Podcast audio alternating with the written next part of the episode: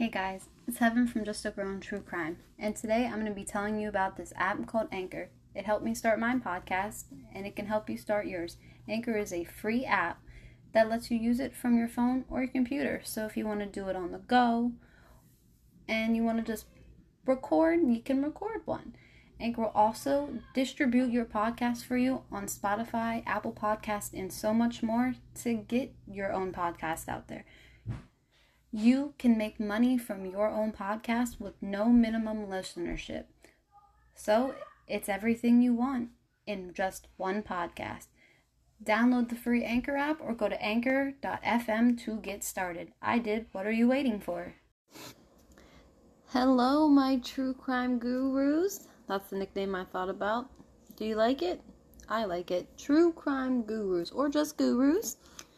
Welcome back to Just a Girl in True Crime. I'm your host, as always, Heaven. It's been a little bit since I've um did a podcast. Um the day I was supposed to upload the Into the Woods online how urban legend Slenderman inspired children to kill when I was going to upload it Thursday. I caught what my kids had and I got super sick and I just sounded like I was dying and I figured you didn't want a podcast where I was blowing my nose and like clearing my throat 24/7. So I decided not to record Thursday and then Friday I thought it was a little bit better. I was going to be a little bit better, I'm sorry. And I sounded a little I kind of sounded better, but I was still sick. I actually missed two days of work, and then Saturday I spent the day running around my house, going crazy before I left for vacation on Sunday. And then Sunday, as you guys know, from Sunday to Sunday, um, I went down to the beach. I went to Ocean City, Maryland, and I just got back this past Sunday. Um, and I wanted to upload, but I dove so far into this case where it took me days upon days to write the notes and get everything down. And I didn't even finish it all. I have it pulled up on my computer, so I'm just going to read like the last little bit from there because it was a lot of writing and it's 11:06 and you know, I've been drinking, so it's been a long night and I was just trying to get back into the swing of things um, with my kids. Excuse me, with my kids, like getting into school, the babysitter, us getting back into work, getting up at five. But I am back, and we are going to do this podcast, and we're going to do this case. And I want to say thank you. First off, thank you all so much. My last recording that I did of the urban Blo- urban legend of Bloody Mary. I got 200 and I believe 46 plays on it. That is awesome. I love seeing that. I'm almost at my $15 mark and everything like that where it's exciting. It's a huge accomplishment for me. And I, you know, I I just love you guys all so much. You're making this dream come true. And I couldn't have done it without all the beautiful listeners that I have from all over the world, from the different countries. Just you guys you guys are doing it. You're doing everything and I didn't really expect it like to take off. Like it started slow, which I got, but it seems a lot of people like my urban legends sometimes versus my true crime. So we can definitely throw more urban legends into the mix if you want.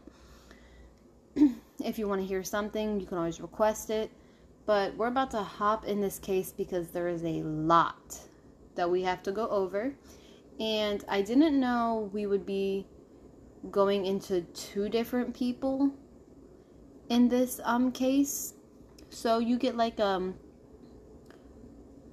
like a murder, an attempted murder, I guess, and you get Slender Man all in one. And I didn't know these other two girls were in it until I did the research. And I'm like, huh, that's crazy. So let's get started.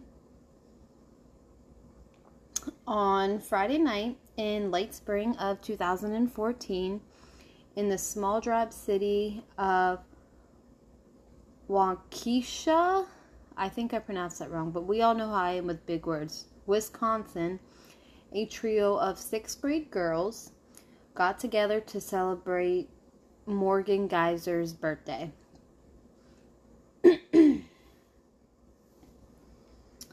they skated for hours under the disco lights at the roller rink. And you know what? It brings me back to roller rinks because when I was in high school, I went to the roller rink every Friday and possibly Saturday.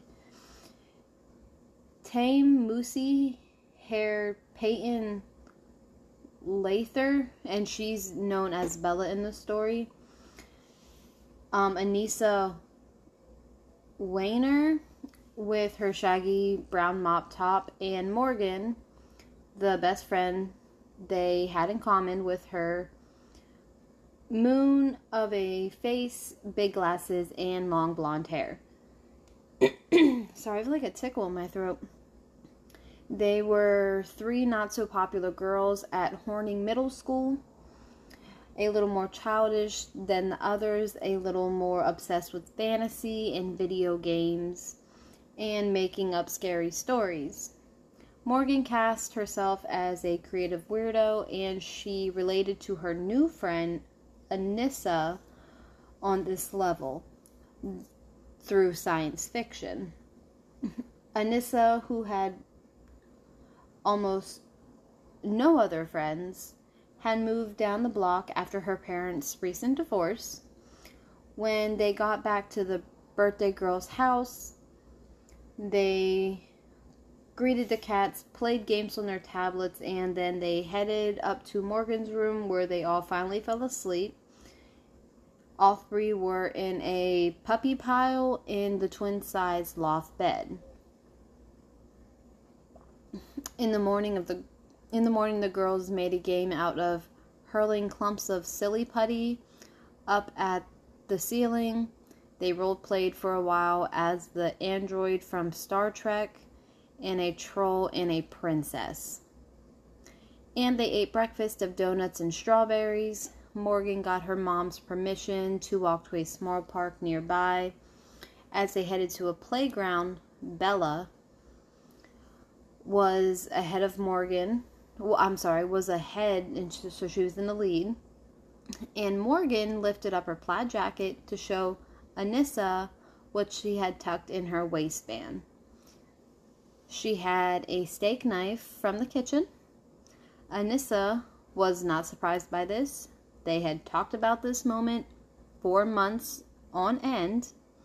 After some time on the swings, Anissa suggested that they should go play hide and seek in the suburban woods at the park's like edge part.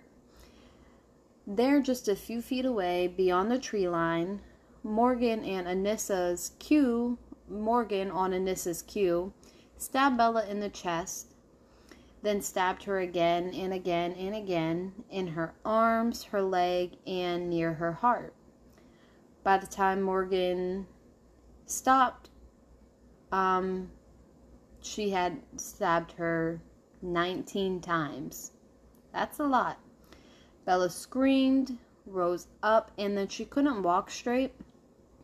Anissa braced her by the arm. Both of them were small, and she and Morgan led her further and further from the trail. They ordered Bella to lie down on the ground, and they claimed that they would go get help for her, you know, after they stabbed her. Which, what? How are you going to stab your supposedly friend and then go, oh, it's okay, you know, just lay here and we're going to go get help? No, you shouldn't have stabbed her in the first place. Um, so lying Bella lying down on the dirt and leaves on the back of her shirt, turning damp with blood, slowly bleeding out in the woods. Bella was left to die. Okay? About five hours later, like a few miles away, while resting in the grass along Interstate 94, Morgan and Anissa were picked up by a pair of sheriff's deputies, and the deputies approached them very carefully, aware that the girls were possible suspects in a stabbing but they were conf- I saw like they were confused by their age. So I'm guessing like they thought they were older people. But when they came up they're like, "Oh, they're young teenagers. They're like preteens, right?" One of the men noticed blood on Morgan's clothes as he handcuffed her. When he asked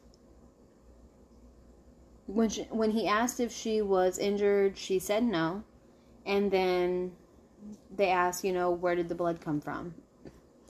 And then is it Morgan I'm reading? Yeah. Morgan replied to the officer, I was forced to stab my best friend. Morgan and Anissa didn't know it yet, but Bella actually survived that brutal attack against all odds that were thrown at her. So they thought, we stab her 19 times, we tell her to lay down, fake to go get help, but we just won't go help her, and then she'll eventually die, and somebody else will find her body. But Bella, like I said, she survived it because she is a strong little girl. After the two girls um, were arrested, after the two girls were arrested, over the course of nearly nine combined oh nearly nine combined hours of interviews they claimed that they were compelled to compelled to will her by a monster that had encouraged I'm sorry encountered online. When discovered the girls were making their way to him heading to Wisconsin's Nicolet National Forest on foot almost two ho- 200 miles north. They were convinced that once they were there, if they pushed further and further into the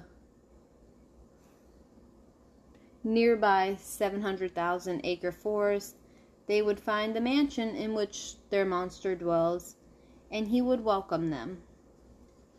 Morgan and Anissa had packed for the trip. They packed granola bars, water, and photos, um, which to remember their families by.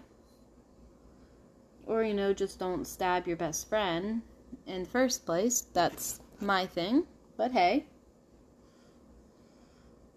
Though they were both very young, Midwestern 12, they had been chosen for a dark and unique destiny that none of their junior high classmates could possibly understand.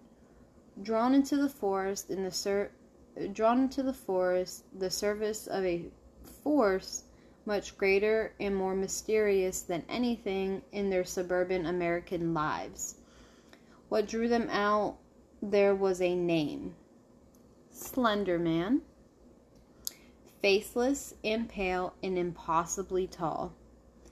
His symbol is the letter X inside a circle.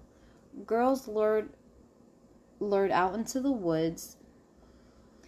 This is the stuff of folk tales from so many countries, a new world fear of the Puritans, an image at the heart of witchcraft, and the occult. Some of our best known folk tales were passed down by teenagers, specifically teenage girls. To be ad- to be an adolescent girl is for many to view yourself as a desperately set apart, powerful, misunderstood, a special alien, terribly terrible and extraordinary extraordinary sorry the flood of a new hormone shot from the glands into the bloodstream the first charge touches with a boy or a girl, the first years of bleeding in secret, the starting feeling that your body is suddenly hard to contain by extension. So are you. And like I got all of this from the site. I got most of my research from the Guardian and what I just read um was in there and I didn't write a lot of it cuz it just like got a little weird. so, um, but there may only be one other crime committed by the girls that closely closely evokes that of Morgan and Anissa. And these are the other two people we're going to talk about. And this took place 60 years earlier in 1954 in New Zealand. Pauline Parker and Juliet Hummel met at a conservative all girl all girls school in Christchurch and became the closest of friends. Pauline was 16 and Julia was only a few months younger. It was an unexpected friendship as their families had little in common. Pauline's parents were working class. Her father ran a fish and chip shop, while Juliet's parents were on the more wealthier side and they were very well traveled and from England. Their father was the rector of a local university, but the girls had something that drew them together. They both had been sickly children. Pauline with osteomyelitis, which left her limp, and Juliet with ammonia, which led to tuberculosis. And that brought with it a particular kind of isolation.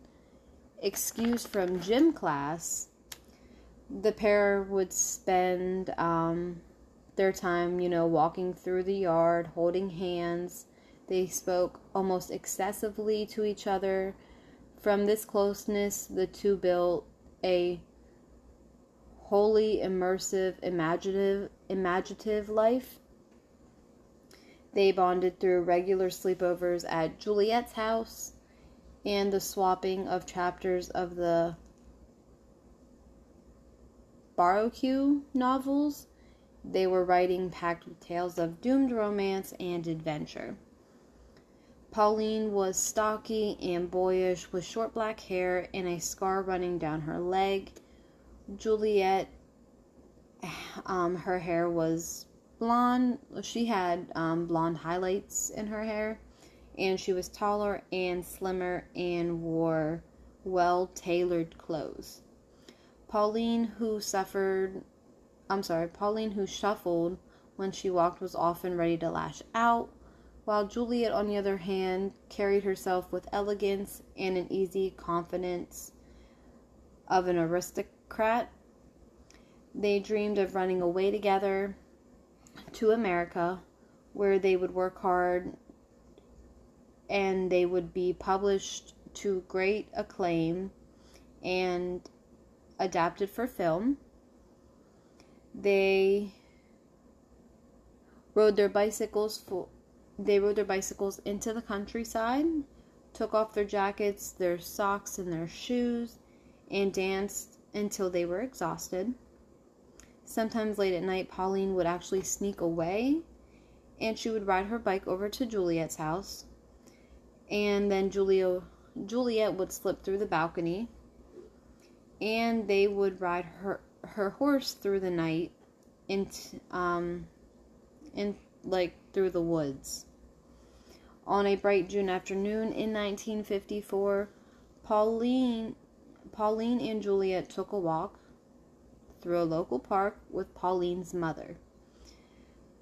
The place was vast with a few hiking trails cleared between the young pines and outcroppings of volcanic rocks. When they were far away, when they were far away from, you know, other walkers, Juliet provided a distraction and she was like, "Oh, look, um, look at this pretty pink stone that she planted on the ground. And as Pauline's mother, Honorah Parker, bent down to take a look, Pauline then removed a piece of brick that she had hidden in her bag, wrapped in a school stocking, and brought it down upon her mother's head. The woman collapsed, and the girls took turns bludgeoning her about 45 blows to the head, her glasses knocked off from her face, and her dentures expelled from her mouth until she was dead. Whew, that's rough. According to Pauline's journals, in the year leading up to the murder, she and Juliet had created their own religion, unimpressed by Christianity and inspired by elements in their own lives, both secular and scared. They drew on the Hollow, Hollow, Hollywood movies, not Halloween Heaven, they had seen at their local cinema for their Courtier of Saints. Mario Lanza Orson Welles erected a temple in a secluded corner of Juliet's backyard and marked their personal holidays with elaborate choreographed rituals.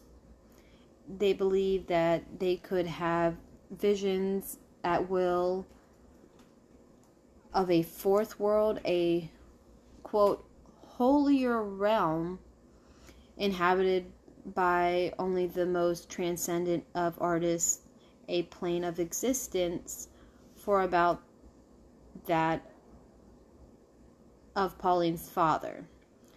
With his fish and chips shop or her undereducated mother, with enough practice, each would soon be able to read others' minds. So they were like, listen, Paulette, we got to get rid of your mom because she's undereducated, and your dad can't come with us because he runs a fish and chip shop. Okay?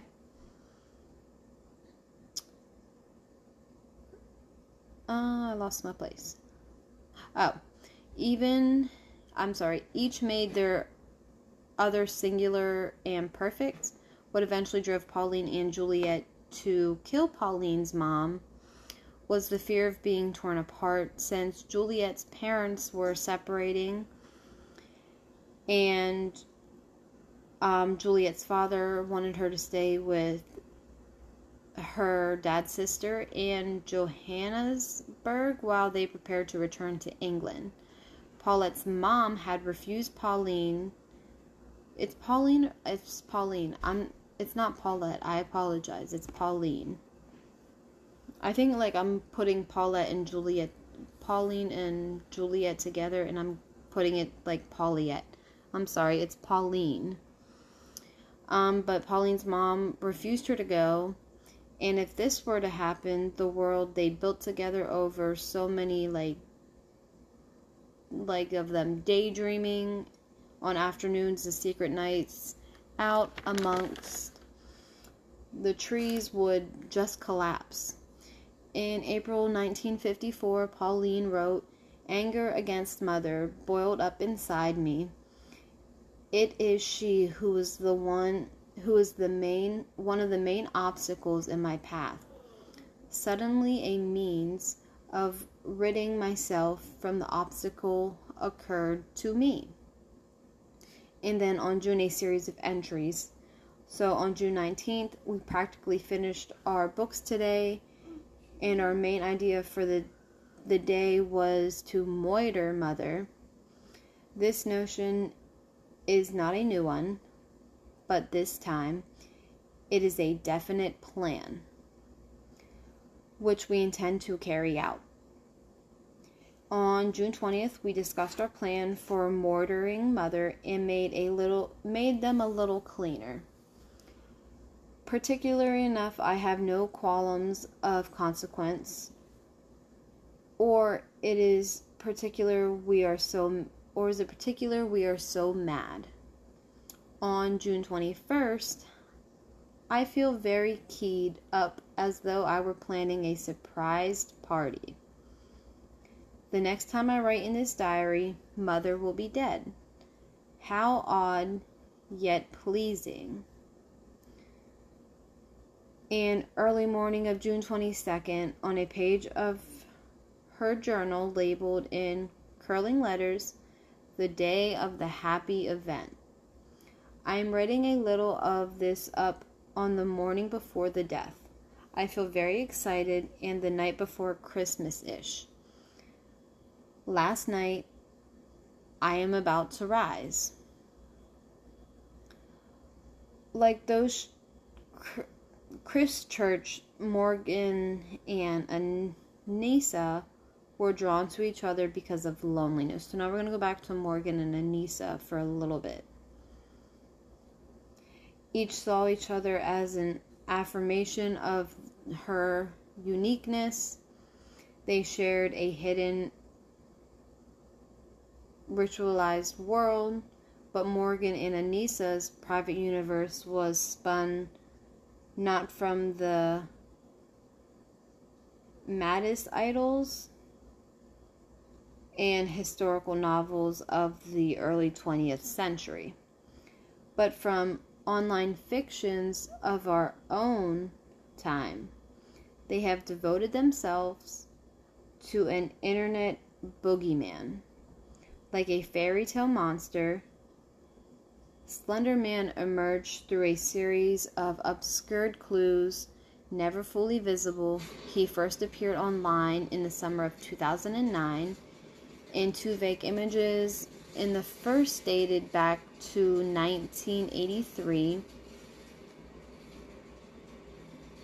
a herd of young teenagers streams out of a wooded area toward the camera, while behind them looms a tall and pale spectral figure with its hands outstretched, and it is coupled with a message. We didn't want to go, we didn't want to kill them. But its persistent silence and outstretched arms horrified and comforted us at the same time. And in the second photo that was dated in 1986, we see a playground full of little girls, all about six or seven years old. In the foreground, one pauses to face the camera, smiling as she climbs a slide. In the background, in the shade of a cluster of trees, others gather around a tall figure in a dark suit. If you look closely, you can make out wavy arms or tentacles emanating from its back. A label states that the photo is notable for being taken on the day on which 14 children actually vanished as a record of what is referred to as the Slender Man. I'm gonna have to find these photos because in The Guardian I didn't see any photos after I do this podcast. I'm definitely gonna look for them even though everyone's sleeping in my house and I literally have my dining room light on full, my living room light will be on, and my kitchen light's on, and my door is like locked three times. So, yes, stuff like this kind of scares me sometimes. These photos were presented as documents. The 1986 image bears a watermark from City of Sterling libraries. The photographers, respectively, are listed as presumed dead and missing. Over the next several years, the monster spread at an exponential rate mainly through alternate reality games, online text, and video games, by fans feeding off the narratives of others in real time, creating a network networked narrative that blurs the lines between reality and fiction. And as the story spread, it quickly lost its point of origin, becoming in becoming instead the creative nexus for hundreds of thousands of users of a dark, sprawling, real time fairy tale and everything like that. So people were just taking it very, very out of context. And now we're going to go back to Morgan and Anissa. All right. So Morgan and Anissa were the youngest members of the Slenderverse, what they call it, and they were quickly consumed by the swirling, open-ended storyline. They latched onto him as it was a source of a private ritual in Lichpin of the occult universe they were building together. From the beginning, their friendship was forged by a kind of urgency. Anissa, in particular, suffered from bullying after recently transferring to their high school, a fact that she did keep it from her parents. She didn't tell them what was going on. And she needed this months old bond with Morgan to essentially, I almost spilled my drink, essentially last. Morgan would later claim that she had gone ahead with the stabbing to keep Anissa happy. It's um, hard enough to make friends. I don't want to lose them over something like this. Their bond was only heightened by the alternate reality they inhabited together. Morgan and Anissa shared visions. They claimed they were tangible and hyper realistic, like the adults posting on Slender Man. Forums, the girls told each other that they were able to actually see Slendy. That's what they called him. But with a vivid reality that set them apart from any healthy adult fan. According to Anissa, after she first met, first told Morgan about the monster, Morgan actually claimed that she had spotted him when she was five years old in a wooded area near her family's house. Anissa then told Morgan that she had seen him twice in a tree outside the window of the bus they shared to school. When the detective actually questioned Anissa shortly after her arrest, um, she asked if Morgan the um, the detective asked if Morgan had been the one to suggest they become proxies or agents of Slenderman and we have some transcripts that I'm going to read to you. Anissa replied with yeah, and the detective said, You know, what did you say? And she replies, I said okay. How do we do that? And then that's when Morgan said, We have to kill Bella. And, you know, the detective was like, Okay, pause for a minute. And do you know why she said that? And she replied, Because we had to supposedly prove ourselves worthy to Slender. And they replied, And what did you think of this? I was surprised, but also kind of excited because I wanted proof that he actually existed. But Anissa, if you said you saw him, um, you know, before, why would you need proof if you've seen him? That's what you told Morgan. You know. Okay. And she, um, like I said, she wanted the proof, so she decided to go along. She wanted to tag along. And, you know, basically just to prove the skeptics wrong. If I finish this podcast and I look out my window or I turn around and I see Slender Man, you know, record for anymore. Y'all know what happened to me. Slenderman got me. All right. And then the detective said, So, did you think that you actually had to kill someone to do it? And she said, Yeah. And they were like, Like, for real? Like, I don't think they were like, Is this girl serious? And Anissa went, Mm hmm. About an hour into the interrogation, the detective then asked Anissa when Morgan said, If you don't do this for Slenderman, our families and our loved ones will be killed. Do you honestly believe that? And she started crying and answered in an astonished kid voice, Well, yeah. More specifically, she believed that Slenderman can easily kill her whole family in three seconds. Just hours earlier, during their long trek to the Nicolet Forest, the girls were convinced that they had caught a glimpse of him along the way in the suburban woods amongst the trees by the highway. They could hear the rustling of him following close by. When Anissa described her nervous her nervousness as they approached the playground that morning, the detective asked, you know, what were you most nervous about? And she answered, seeing a dead person. Because the last time I saw a dead person was at a funeral and it was her uncle.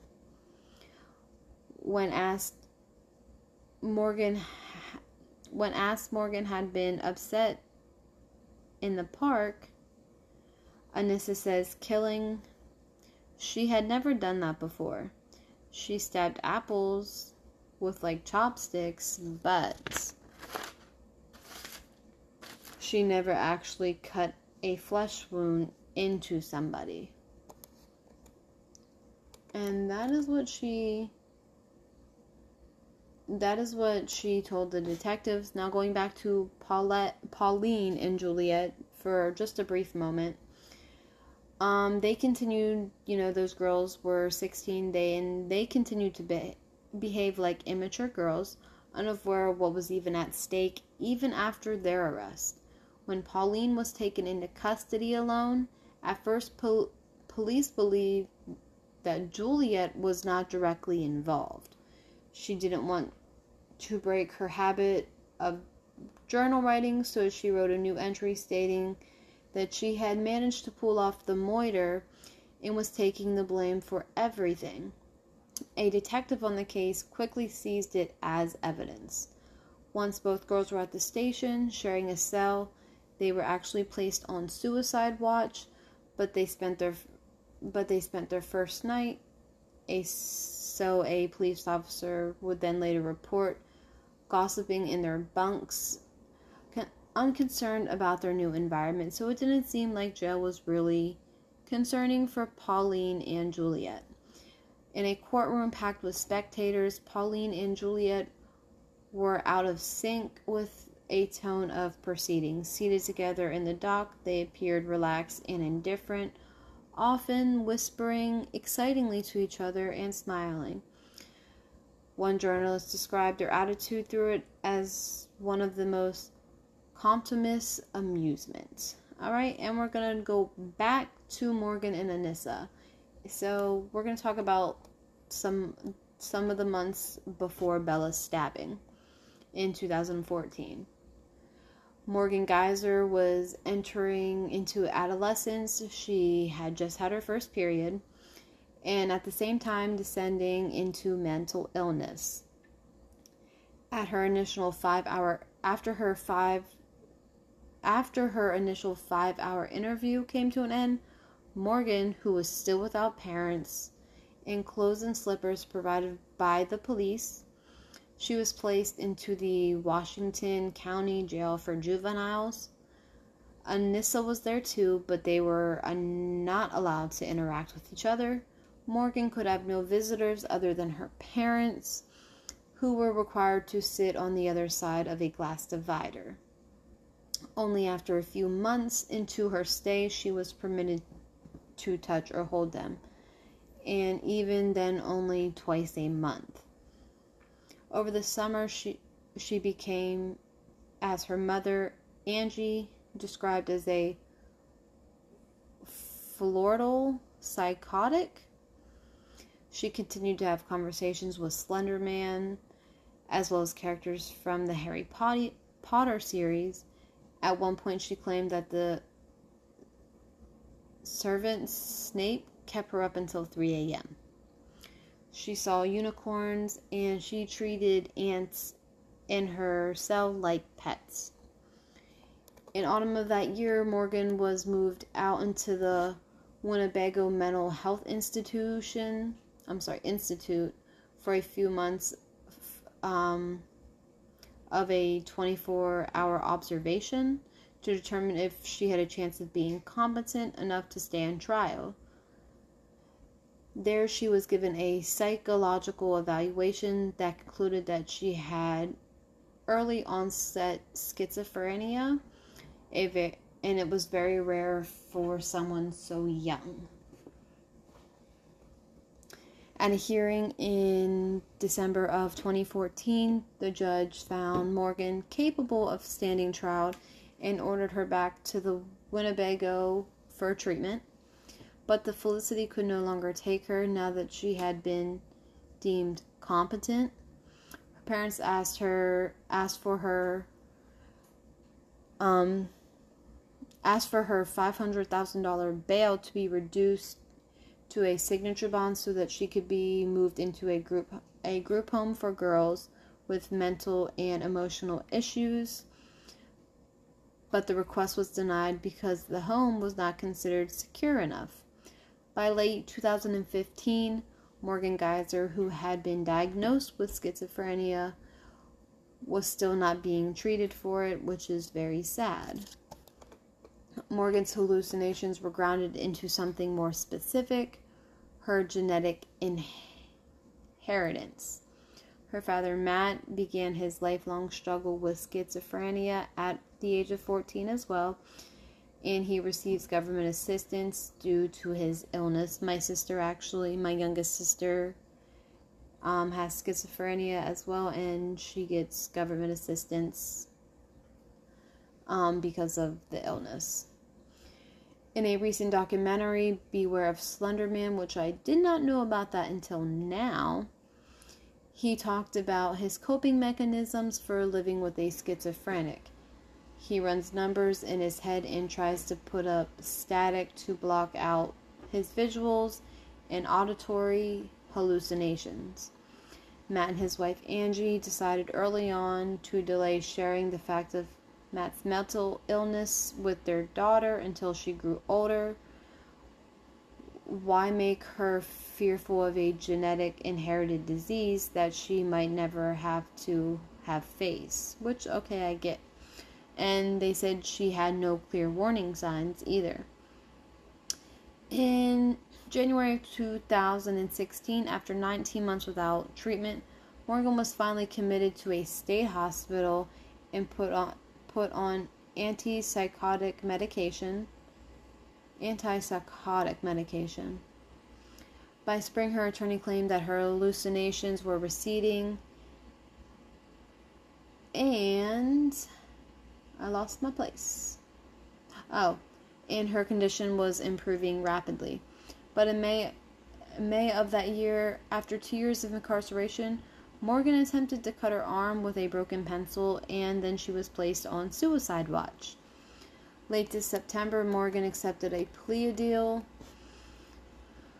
bar- a plea bargain, agreeing to be placed in a mental institution indefinitely, thus avoiding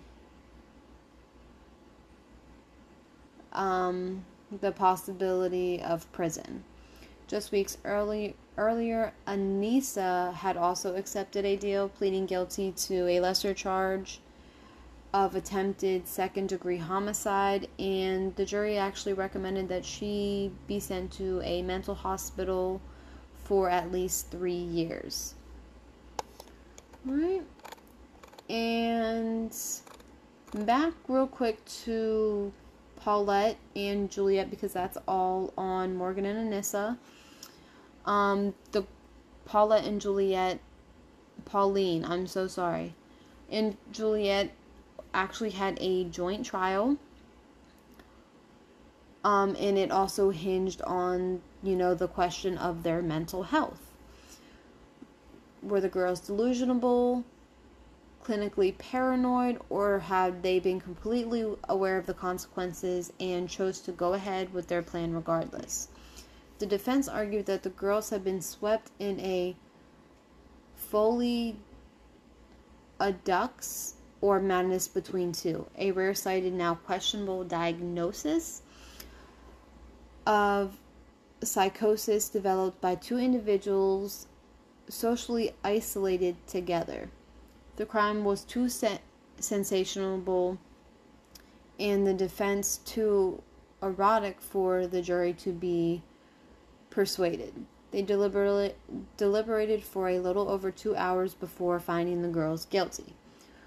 Juliet got the worst of it. She was sent to Mount Eden Prison in Auckland, notorious for its infestation of rats and its damp, cold cells, particularly bad for an inmate who had recently suffered tuberculosis.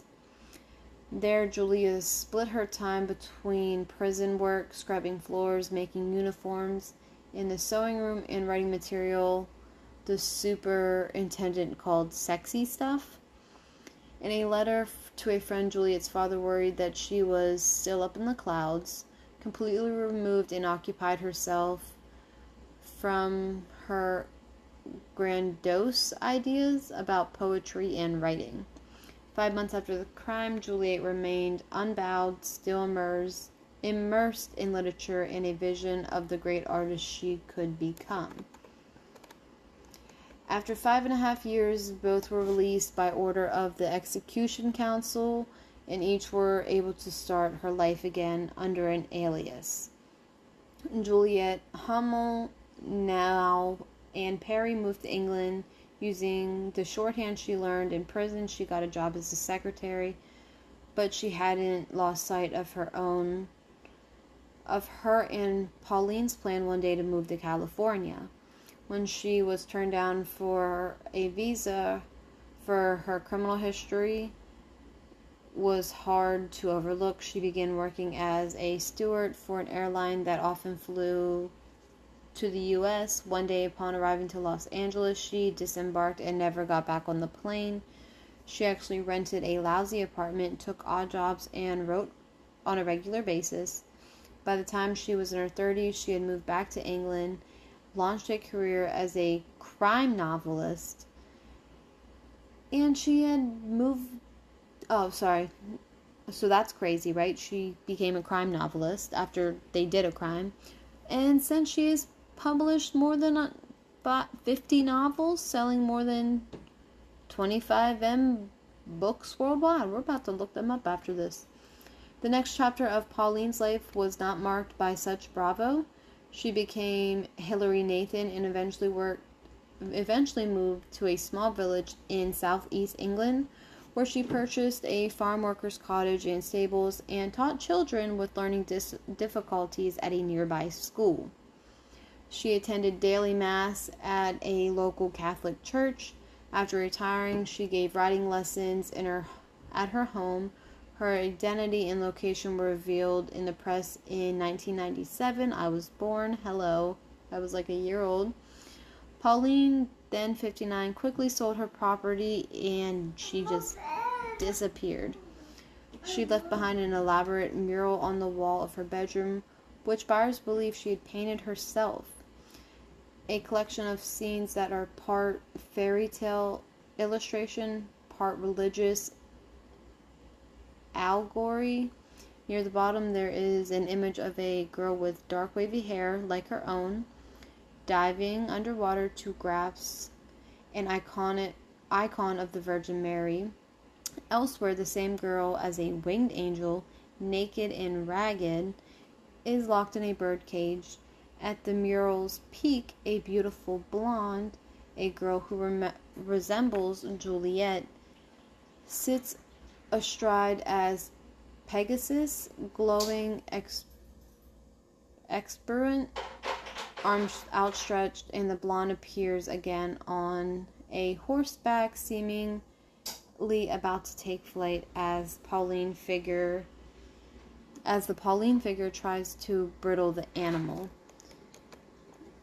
These on display these images both the narcissus of adolescence and remorse of adulthood, the penitence of a woman who has resolved to receive a sacrament every single day.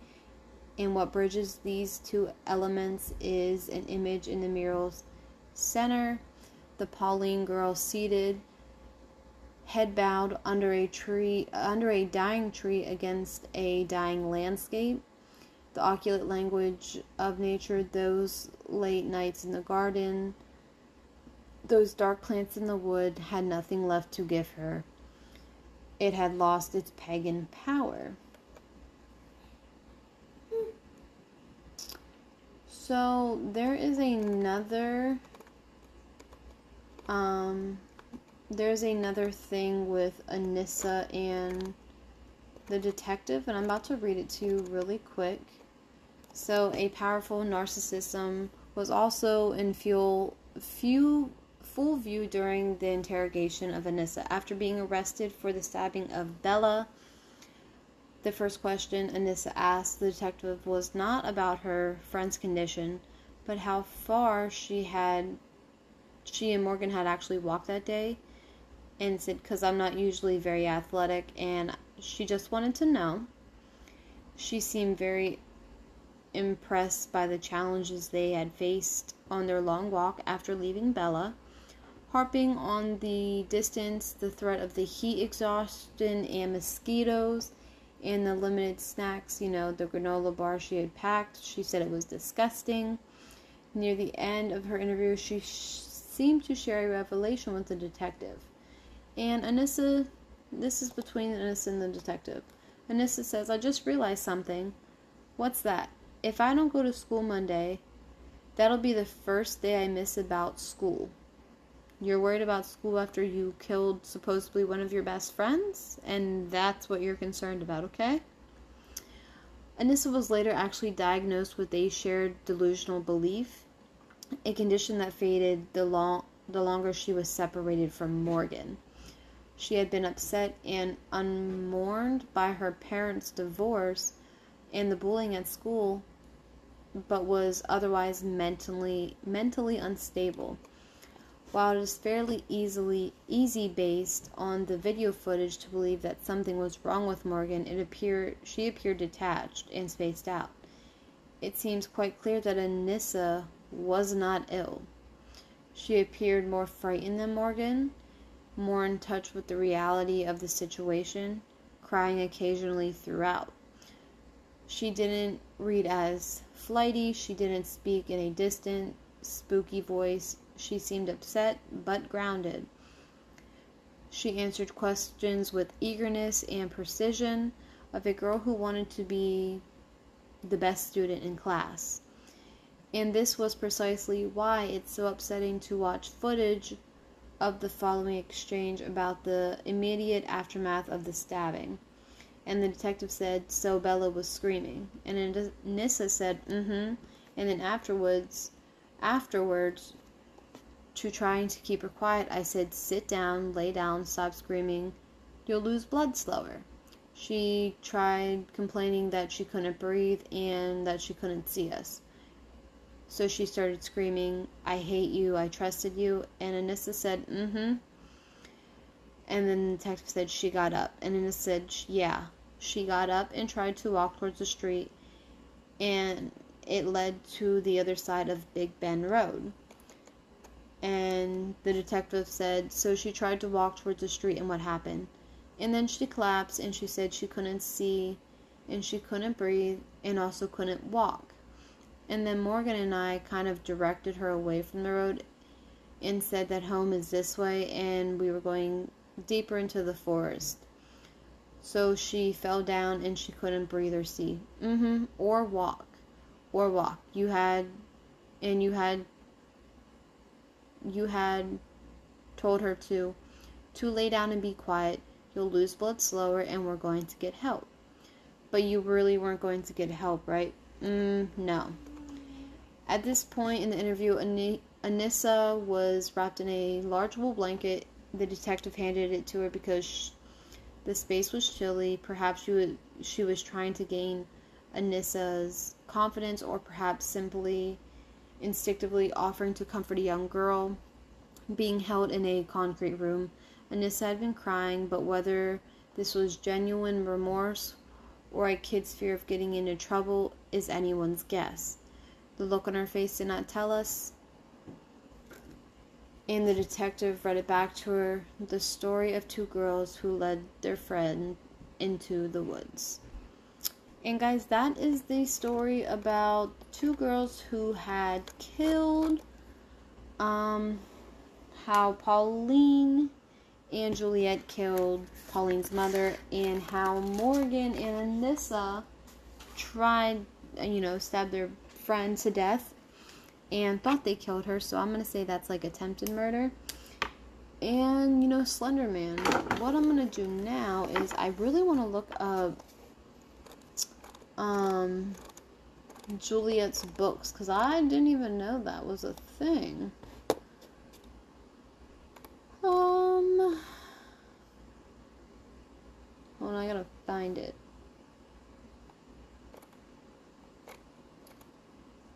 I'm looking at this picture of Slenderman, and boy, is he creepy. Because if I saw that, no, no. Okay.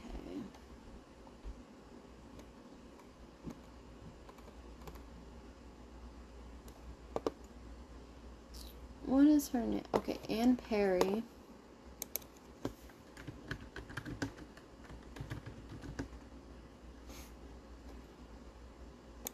All right. Oh, yeah. She's an author. All right. So, these are her books in order Mystery Sequels. There is The Cater Street Hangman, Callander Square, Paragon Walk, Resurrection Row, Rutland Place, Bluegate Fields, Death in the Devil's Ark, Cardington Crescent, Silence in Hanover Close, Bethlehem Road, Highgate Rise, Belgrave Square, Farrier's Lane, the Hyde Park Headsman, Traitors Gate, Pentecost Alley, Ashworth Hall, Brunswick Gardens, Bedford Square, Half Moon Street, the Whitechapel Conspiracy, Southampton Row, Seven Dials, Long Spoon Lane, Buckingham Palace Gardens, Betrayal at Lisson Grove, Dorchester, Terrace, Midnight at Marble Arch, Death on Blackhead, Blackheath, An Angel Court Affair, Treachery at Lancaster Gate, and Murder of the Serpentine.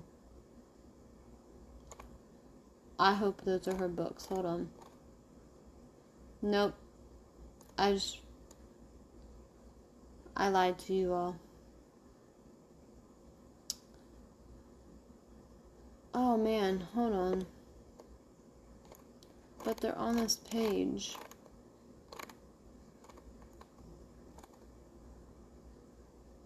Huh. That is so weird to me. I think those are her books. Oh, wait, maybe they are. Someone said on May 11th, 2021, I wish Anne Perry will write more monk books. Oh, wait, no. Yep, they're right. Okay. Nope. Those are the books.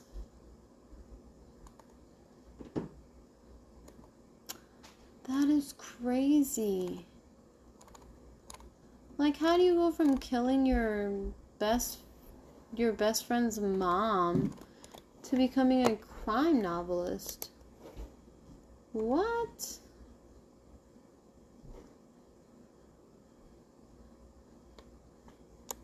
Oh man, that is so good. And someone said her books are, I guess, pretty good. And they're on Goodreads. Oof, that is crazy. Whoa. She has 269 books. Yeah, so she, she has the Charlotte and Thomas Pitt, William Monk, World War One, Daniel Pitt, Elena Standish, Tanitha, Timepiece, and they're like series of books. Whoa. That's crazy. Holy heck. Well, guys, I hope you enjoyed the story. You can send me a Gmail um, at justagirlintruecrime at gmail.com. You can follow the Facebook um, group at Just a Girl in True Crime.